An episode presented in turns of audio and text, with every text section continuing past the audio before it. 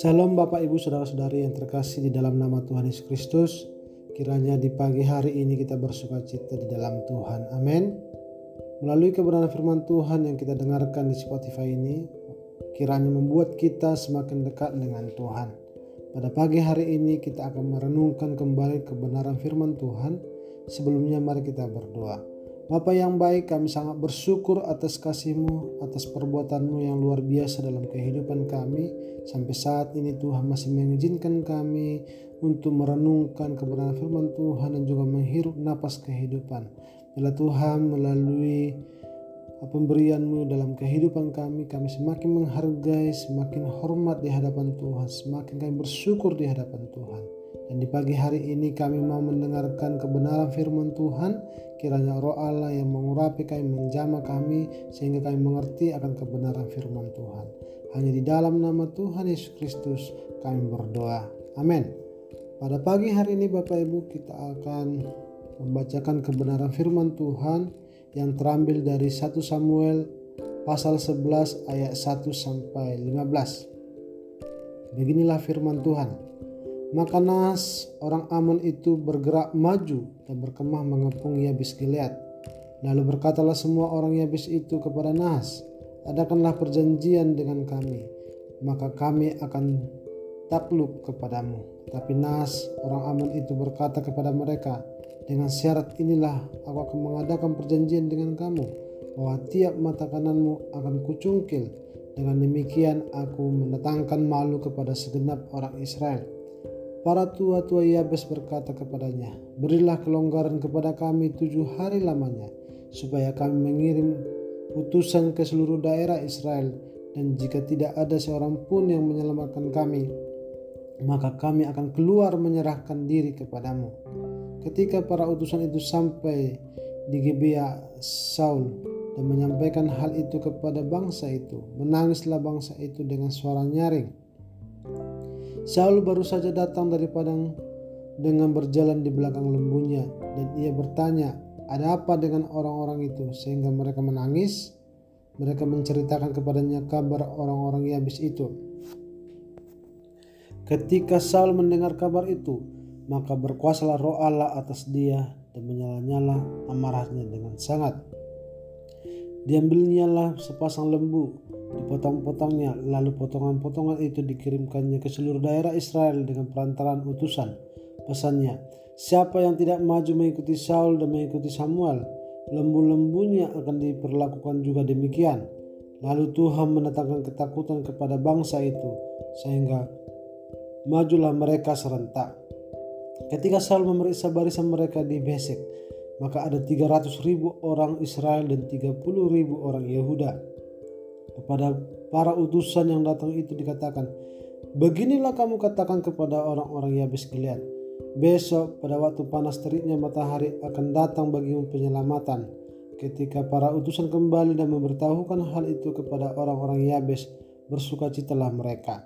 Lalu orang-orang Yabes itu berkata kepada Nahas, Besok kami akan keluar menyerahkan diri kepadamu, maka bolehlah kamu lakukan terhadap kami apa pun yang kamu pandang baik. Keesokan harinya Saul membagi rakyat itu menjadi tiga pasukan. Mereka itu masuk ke tengah-tengah perkemahan musuh pada waktu kawal pagi dan memukul kala orang-orang Amon sebelum hari panas. Dan terserak-seraklah orang-orang yang lolos itu sehingga di antara mereka tidak ada tinggal dua orang bersama-sama.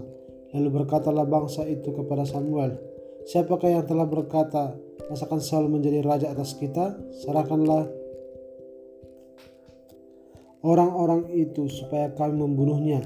Tapi kata Saul pada hari ini seorang pun tidak boleh dibunuh. Sebab pada hari ini Tuhan telah mewujudkan keselamatan kepada Israel. Dan Samuel berkata kepada bangsa itu, Marilah kita pergi ke Gilgal dan membaharui jabatan raja di sana. Lalu pergilah seluruh bangsa itu ke Gilgal dan menjadikan Saul raja di sana di hadapan Tuhan di Gilgal dan mereka mempersembahkan di sana korban keselamatan di hadapan Tuhan dan bersukarialah di sana Saul dan semua orang Israel dengan sangat. Judul perikop pada hari ini adalah saat ancaman datang pasti ada pertolongan. Dalam perikop ini berbicara orang Amon yang merupakan kerabat Israel melalui Lot. Mereka mengepung Yabes Gilead. Mereka mau mencungkil mata kanan Yabes Gilead.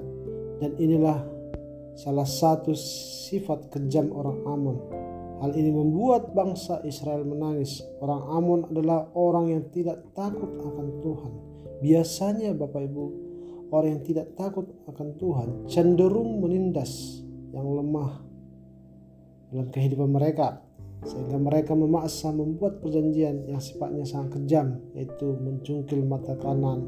Yabes Gilead supaya nantinya mereka tidak bisa berfokus berperang. Mereka ingin mempermalukan mereka. Hal tersebut membuat hati Saul sangat sedih dan marah setelah mendengar kabar tersebut. Sehingga karena pekerjaan Tuhan Saul dipenuhi dengan roh Allah mengerahkan semua umat Tuhan untuk membela sesamanya dari segala ancaman yang mereka hadapi. Walaupun ada pihak yang ragu akan kepemimpinan Saul, tetapi Saul tidak bersifat negatif atau berpikiran negatif tentang mereka. Tapi Saul optimis bahwa Tuhan akan menolong mereka. Pada akhirnya yang terjadi adalah mereka bisa menang atas orang Amon. Melalui kemenangan tersebut, Saul tidak lupa diri, tapi dia memimpin bangsa itu di dalam kehendak dan pimpinan Tuhan sendiri, sehingga Saul melakukan sesuai dengan keinginan Tuhan dan nama Tuhan yang dipermuliakan. Bapak Ibu, melalui perikop ini ada poin penting yang kita dapatkan di pagi hari ini. Yang pertama adalah saat ancaman atau masalah datang di dalam kehidupan kita, pasti ada pertolongan. Dan pertolongan itu datangnya dari Tuhan Bapak Ibu. Jadi Bapak Ibu jangan menyerah, jangan putus asa di dalam kehidupan ini. Kalau kita menghadapi ancaman, masalah, tekanan hidup, karena pasti ada pertolongan, ada tekanan, ada ancaman, pasti ada solusinya. Pasti ada caranya untuk mengatasinya. Oleh sebab itu, yang kedua, belajar percaya akan kuasa Tuhan yang sanggup membebaskan kita dari segala ancaman, masalah apa pun di dalam kehidupan kita. Miliki hati yang percaya kepada Tuhan. Kalau saat-saat yang lalu kita kurang percaya kepada Tuhan, kurang meyakini kuasa Tuhan pada hari ini.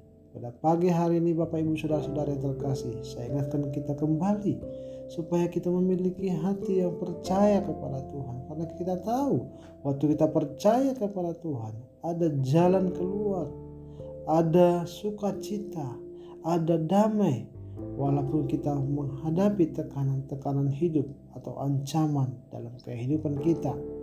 Yang ketiga, waktu kita percaya kepada Tuhan, Tuhan akan memberikan kemenangan bagi umatnya yang percaya kepada dia dan bahkan membuat umatnya lebih dari pemenang dari segala perkara yang mereka hadapi. Tuhan memberikan kemenangan.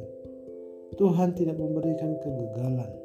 Walaupun Tuhan mengizinkan kita menghadapi masalah hidup, masalah yang begitu berat menurut kita, tetapi ingatlah kebenaran firman Tuhan bahwa segala perkara-perkara yang kita hadapi tidak melampaui kekuatan kita. Tuhan tahu kemampuan kita.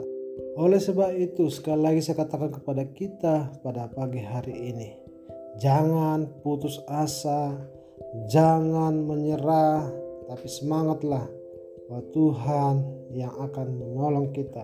Kita lihat dari kisah orang Israel pada hari ini di mana mereka diselamatkan oleh Tuhan.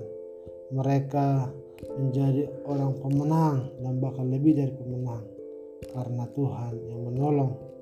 Kita bersyukur adanya Saul walaupun ada di antara mereka meragukan kepemimpinan Saul. Tapi kita melihat pertolongan itu ada dalam kehidupan mereka. Dan Saul juga adalah orang yang diurapi Tuhan, yang dipakai Tuhan. Dan dia juga melakukan sesuai kehendak Tuhan. Bukan sesuai dengan emosinya, tapi dia berjalan bersama Tuhan. Hari ini sekali lagi saya katakan kepada kita semuanya, bahwa Tuhan menolong kita. Mari kita berjalan bersama Tuhan, mengandalkan Tuhan dalam kehidupan kita, sehingga dalam persoalan, dalam masalah, dalam ancaman yang kita hadapi, Tuhan yang akan memberikan kekuatan bagi kita semua. Kiranya melalui kebenaran firman Tuhan yang kita dengarkan pada pagi hari ini membuat kita semakin lebih percaya, semakin lebih dekat kepada Tuhan, mengandalkan Tuhan dalam kehidupan kita. Kiranya salam daripada Tuhan menyertai kita. Amin.